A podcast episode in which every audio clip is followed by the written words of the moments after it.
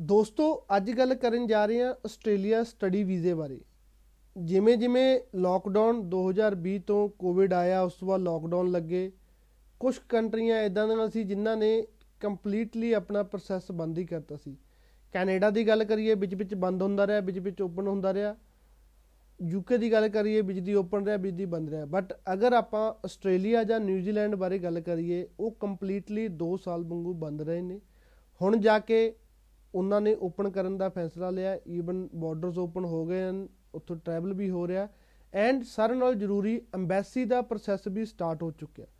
Australia ਦੀ ਅਗਰ ਗੱਲ ਕਰੀਏ, ਆਸਟ੍ਰੇਲੀਆ ਜੋ ਵੀਜ਼ਾ ਦਾ ਪ੍ਰੋਗਰਾਮ ਹੈ ਉਸ ਨੂੰ ਬੋਲਦੇ ਨੇ SSBF simplified student visa framework Australia ਦਾ ਅਗਰ ਸਟੱਡੀ ਵੀਜ਼ਾ ਆਪਾਂ ਕੰਸੀਡਰ ਕਰੀਏ, ਕੈਨੇਡਾ ਦੇ ਮੁਕਾਬਲੇ ਬਹੁਤ ਈਜ਼ੀ ਹੈ।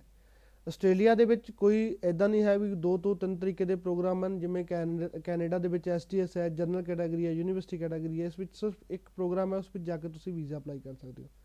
ਦੂਸਰਾ, ਉਹਨਾਂ ਨੇ ਜੋ ਯੂਨੀਵਰਸਿਟੀਜ਼ ਨੂੰ ਲੈਵਲ ਦੇ ਅਕੋਰਡਿੰਗ ਡਿਵਾਈਡ ਕੀਤਾ ਵਾ, ਲੈਵਲ 1 ਦੇ ਵਿੱਚ ਟਾਪ ਯੂਨੀਵਰਸਿਟੀਜ਼ ਹਨ, ਲੈਵਲ 2 ਦੇ ਵਿੱਚ ਯੂਨੀਵਰਸਿਟੀਜ਼ ਹਨ, ਲੈਵਲ 3 ਦੇ ਵਿੱਚ ਕਾਲਜਸ, ਇੰਸਟੀਚਿਊਟ ਹਨ। ਸੋ ਜਿੰਨੇ ਚੰਗੇ ਲੈਵਲ ਦਾ ਤੁਸੀਂ ਕਾਲਜ, ਯੂਨੀਵਰਸਿਟੀ ਜੋ ਲਓਗੇ, ਉਹਨਾਂ ਤੁਹਾਡੇ ਵੀਜ਼ਾ ਚਾਂਸਸ ਹਾਈ ਰਹਿੰਦੇ ਹਨ। ਸੇਮ ਤਰੀਕੇ ਦੇ ਨਾਲ ਕੰਟਰੀਜ਼ ਨੂੰ ਕੈਟਾਗਰਾਈਜ਼ ਕੀਤਾ ਹੈ ਲੈਵਲ 1 ਚ ਰੱਖਿਆ ਗਈਆਂ ਨੂੰ ਲੈਵਲ 2 ਚ ਰੱਖਿਆ ਗਈਆਂ ਨੂੰ ਲੈਵਲ 3 ਚ ਰੱਖਿਆ। ਹੁਣ ਲੈਵਲ 3 ਵਾਲਾ ਅਗਰ ਲੈਵਲ 1 ਚ ਆਏਗਾ ਤਾਂ ਕਿਤਨਾ ਕਿਤੇ ਵੀਜ਼ਾ ਚਾਂਸਸ ਵਧੀਆ ਰਹਿੰਦੇ ਹਨ। ਲੈਵਲ 2 ਚ ਜਾਏਗਾ ਤਾਂ ਯੂਨੀਵਰਸਿਟੀ ਵੀ ਆਪਣੇ ਐਂਡ ਤੇ ਫੰਡ ਵੈਰੀਫਾਈ ਕਰਦੀ ਹੈ ਐਂਡ ਐਮਬੈਸੀ ਨੂੰ ਵੀ ਤੁਹਾਨੂੰ ਫੰਡਸ ਦੇਣੇ ਪੈਂਦੇ ਆ। ਲੈਵਲ 3 ਲੈਵਲ 3 ਚ ਜਾਏਗਾ ਤਾਂ ਕਿਤੇ ਨਾ ਕਿਤੇ ਵੀਜ਼ਾ ਚਾਂਸਸ ਘੱਟ ਰਹਿੰਦੇ ਹਨ। ਸੇਮ ਗੱਲ ਕਰੀਏ ਲੈਵਲ 2 ਦੀ। ਲੈਵਲ 2 ਵਾਲਾ ਲੈਵਲ 1 ਦੇ ਵਿੱਚ ਅਪਲਾਈ ਕਰੇਗਾ ਤਾਂ ਕਿਤੇ ਨਾ ਕਿਤੇ ਵੀਜ਼ਾ ਚਾਂਸਸ ਚੰਗੇ ਰਹਿੰਦੇ ਹਨ। ਲੈਵਲ 2 ਦੇ ਵਿੱਚ ਅਪਲਾਈ ਕਰੇਗਾ, ਵੀਜ਼ਾ ਚਾਂਸਸ ਠੀਕ ਰਹਿੰਦੇ ਹਨ ਬਟ ਜਸਟੀਫਿਕੇਸ਼ਨ ਫੰਡਸ ਵਗੈਰਾ ਫਾਈਲ ਦੇ ਨਾਲ ਲਗਾਉਣੇ ਪੈਣਗੇ। ਲੈਵਲ 3 ਦੇ ਵਿੱਚ ਫਿਰ ਵੀਜ਼ਾ ਚਾਂਸਸ ਜੋ 50-50 ਹੁੰਦਾ। ਹੁਣ ਜਿੰਨੀਆਂ ਟੌਪ ਜੋ ਸਟੇਟ ਯੂਨੀਵਰਸਿਟੀਆਂ ਹਨ, ਸਾਰੀਆਂ ਲੈਵਲ 2 ਦੇ ਵਿੱਚ ਹਨ ਲੈਵਲ 1 ਦੇ ਵਿੱਚ ਹਨ ਲੈਵਲ 2 ਦੇ ਵਿੱਚ ਵੀ ਕਈ ਚੰਗੀਆਂ ਯੂਨੀਵਰਸਿਟੀਆਂ ਹਨ।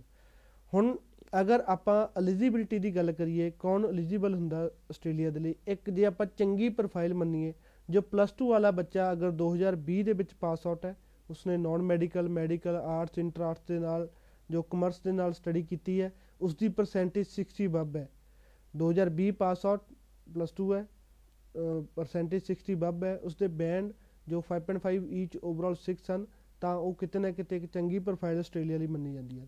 2020 ਤੋਂ ਜੋ ਪਹਿਲਾਂ ਦੇ ਪਾਸ ਆਊਟ ਬੱਚੇ ਨਾ, ਕਿਤੇ ਨਾ ਕਿਤੇ ਚਾਹੇ ਹਰ ਇੱਕ ਬੰਦਾ ਉਹਨਾਂ ਨੂੰ ਕਹਿ ਰਿਹਾ ਵੀ ਤੁਹਾਡਾ ਵੀਜ਼ਾ ਲੱਗ ਜਾਏਗਾ ਬਟ ਵੀਜ਼ਾ ਐਮਬੈਸੀ ਨੇ ਦੇਣਾ, ਕਿਸੇ ਕੰਸਲਟੈਂਟ ਨੇ ਨਹੀਂ ਦੇਣਾ, ਉਹਨਾਂ ਦੀ ਫਾਈਲ ਦੇ ਉੱਤੇ ਰਿਸਕ ਉਹਨਾਂ ਕਰਿੰਦਾ ਹੈ। ਅਗਰ ਬੈਚਲਰ ਜਾਂ ਮਾਸਟਰ ਵਾਲੇ ਬੱਚੇ ਦੀ ਗੱਲ ਕਰੀਏ, ਜੋ ਬੱਚੇ ਇਸ ਵਿੱਚ ਵੀ 2020 ਪਾਸ ਆਊਟ ਬੱਚਿਆਂ ਨੂੰ ਕਿਤੇ ਨਾ ਕਿਤੇ ਵੀਜ਼ਾ ਚਾਂਸਸ ਹਾਈ ਰਹਿੰਦੇ ਹਨ। ਬਟ ਅਗਰ ਇਨ ਕੇਸ ਤੁਸੀਂ 2018 2019 ਪਾਸ ਆਊਟ ਹੋ, ਤਾਂ ਮਿਨੀਮਮ ਐਟ ਲੀਸਟ 3 ਤੋਂ 4 ਤੁਹਾਡੀ ਜਿਹੜੀ ਸੈਲਰੀ ਲਾਸਟ 3 ਤੋਂ 4 ਮਹੀਨਿਆਂ ਦੀ ਸੈਲਰੀ ਤੁਹਾਡੇ ਅਕਾਊਂਟ ਦੇ ਵਿੱਚ ਹੋਣੀ ਜ਼ਰੂਰੀ ਹੈ। 3-4 ਮਹੀਨੇ ਦੀ ਸੈਲਰੀ ਅਕਾਊਂਟ ਦੀ ਸਟੇਟਮੈਂਟ ਲੱਗੇਗੀ। ਤਾਂ ਕਿਤੇ ਨਾ ਕਿਤੇ ਜਾ ਕੇ ਤੁਹਾਡਾ ਵੀਜ਼ਾ ਚਾਂਸਸ ਹਾਈ ਰਹਿੰਦੇ ਹਨ। ਹੁਣ ਦੂਸਰਾ ਜੋ ਸਾਰੇ ਨਾਲ ਜ਼ਰੂਰੀ ਪਾਰਟ ਹੁੰਦਾ, ਉਹ ਹੁੰਦਾ ਹੈ ਫੰਡਸ ਅਗਰ ਬੱਚਾ ਇਸ ਵਿੱਚ ਦੋ ਆਪਸ਼ਨ ਹਨ, ਤੁਸੀਂ ਇੱਕ ਸਮੈਸਟਰ ਦੀ ਫੀਸ ਭਰ ਕੇ ਵੀ ਅਪਲਾਈ ਕਰ ਸਕਦੇ ਹੋ, ਤੁਸੀਂ 1 ਸਾਲ ਦੀ ਫੀਸ ਭਰ ਕੇ ਵੀ ਅਪਲਾਈ ਕਰ ਸਕਦੇ ਹੋ। ਅਗਰ ਤੁਸੀਂ ਇੱਕ ਸਮੈਸਟਰ ਦੀ ਫੀਸ ਅਪਲਾਈ ਕਰੋਗੇ ਪਲੱਸ 2 ਵਾਲਾ ਬੱਚਾ ਬੈਚਲਰ 'ਚ ਜਾਏਗਾ ਬੈਚਲਰ ਵਾਲਾ ਬੱਚਾ ਮਾਸਟਰ 'ਚ ਜਾਏਗਾ।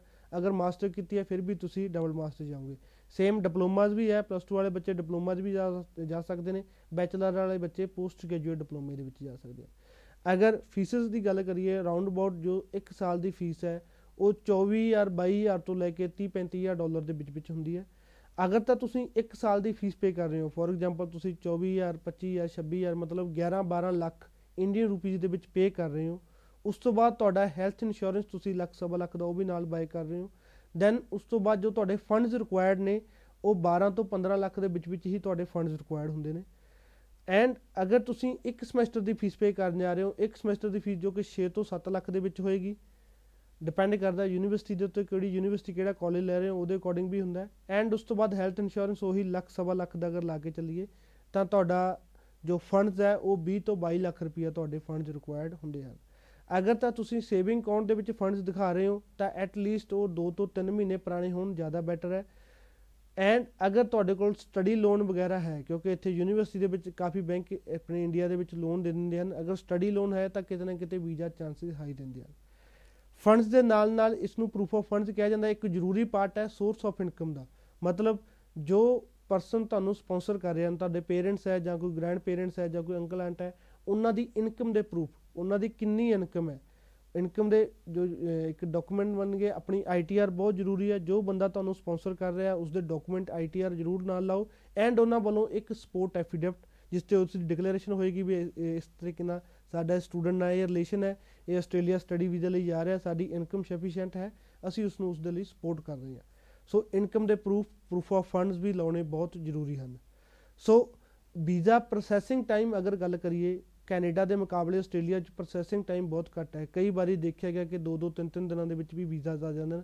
ਜ਼ਿਆਦਾ ਤੋਂ ਜ਼ਿਆਦਾ 20 ਤੋਂ 25 ਦਿਨ ਦੇ ਵਿੱਚ ਆਸਟ੍ਰੇਲੀਆ ਦਾ ਵੀਜ਼ਾ ਲੱਗ ਜਾਂਦਾ। ਸੋ ਰਿਕੁਆਇਰਮੈਂਟ ਮੈਂ ਤੁਹਾਨੂੰ ਦੱਸਤੀ ਹੈ ਯੂਨੀਵਰਸਿਟੀ ਬਾਰੇ ਤੁਹਾਨੂੰ ਦੱਸਦੇ ਆ ਫੰਡਸ ਬਾਰੇ ਤੁਹਾਨੂੰ ਦੱਸਦੇ ਆ ਐਂਡ ਇਨਕਮ ਬਾਰੇ। ਇਹ ਚਾਰ ਤਰੀਕੇ ਦੇ ਡਾਕੂਮੈਂਟ ਆਸਟ੍ਰੇਲੀਆ ਸਟੱਡੀ ਵੀਜ਼ੇ ਲਈ ਜ਼ਰੂਰੀ ਹੁੰਦੇ ਹਨ। ਸੋ ਕਾਫੀ ਟਾਈਮ 2 ਸਾਲ ਵਾਂਗੂ ਹੋ ਗਿਆ, ਆਸਟ੍ਰੇਲੀਆ ਦਾ ਪ੍ਰੋਸੈਸ ਬੰਦ ਹੈ ਪ੍ਰੈਜ਼ੈਂਟਲੀ ਪ੍ਰੋਸੈਸ ਵੀ ਓਪਨ ਹੋ ਗਿਆ ਹੈ ਐਂਡ ਜੋ ਡਿਸੀਜਨ ਹਨ ਉਹ ਵੀ ਪੋਜ਼ਿਟਿਵ ਆ ਰਹੇ ਹਨ ਚੰਗੇ ਤਰੀਕੇ ਨਾਲ ਲੱਗ ਰਹੇ ਹਨ। ਆਉਣ ਵਾਲੇ ਸਮੇਂ ਦੇ ਵਿੱਚ ਜੋ ਇੱਕ ਹੈ ਵੀ ਹੋਰ ਵੀ ਚੰਗਾ ਆਸਟ੍ਰੇਲੀਆ ਹੋਏਗਾ ਕਿਉਂਕਿ 2 ਸਾਲ ਵਾਂਗੂ ਬੰਦ ਰਹੀ ਹੈ ਕੰਟਰੀ ਇਕਨੋਮੀ ਦੇ ਵਿੱਚ ਬਹੁਤ ਅਹ, ਗਿਰਾਵਟ ਆਈ ਹੈ ਕਿਉਂਕਿ ਜੋ ਇੰਟਰਨੈਸ਼ਨਲ ਸਟੂਡੈਂਟ ਹਨ ਉਹ ਇੱਕ ਬਹੁਤ ਆਪਣੇ ਨਾਲ ਇੱਕ ਬਹੁਤ ਪੈਸਾ ਲੈ ਕੇ ਜਾਂਦਾ ਹੈ ਇੱਕ ਕੰਟਰੀ ਦੇ ਵਿੱਚ ਕਿਤੇ ਨਾ ਕਿਤੇ ਉਹ ਪੈਸਾ ਕੰਟਰੀ ਦੀ ਇਕਨੋਮੀ ਦੇ ਵਿੱਚ ਹੀ ਲੱਗਦਾ ਹੈ। ਸੋ ਆਸਟ੍ਰੇਲੀਆ ਤੋਂ ਆਸ ਹੈ ਵੀ ਆਉਣ ਵਾਲੇ ਸਮੇਂ ਦੇ ਵਿੱਚ ਚੰਗੇ ਡਿਸੀਜਨ ਸਾਨੂੰ ਦੇਊਗੀ। ਜੋ ਬੱਚੇ ਆਸਟ੍ਰੇਲੀਆ ਜਾਣਾ ਚਾਹੁੰਦੇ ਹਨ ਜਾਂ ਜਿਨ੍ਹਾਂ ਦਾ ਕੈਨੇਡਾ ਦੀ ਕਿਸੇ ਨਾ ਕਿਸੇ ਰੀਜਨ ਕਰਕੇ ਰਿਫਿਊਜ਼ਲ ਆ ਗਈ ਹੈ ਮੋਸਟਲੀ 5.5 ਵਾਲੇ ਸਟੂਡੈਂਟ ਦੀ ਗੱਲ ਕਰੀਏ, ਤਾਂ ਉਹ ਬਿਨਾਂ ਟਾਈਮ ਗਵਾਏ ਆਪਣਾ ਆਸਟ੍ਰੇਲੀਆ ਦੇ ਲਈ ਵੀਜ਼ਾ ਅਪਲਾਈ ਕਰੋ, ਤਾਂ ਜੋ ਟਾਈਮ ਰਹਿੰਦੇ ਤੁਸੀਂ ਆਪਣਾ ਵੀਜ਼ਾ ਪ੍ਰਾਪਤ ਕਰ ਸਕੋ। ਧੰਨਵਾਦ।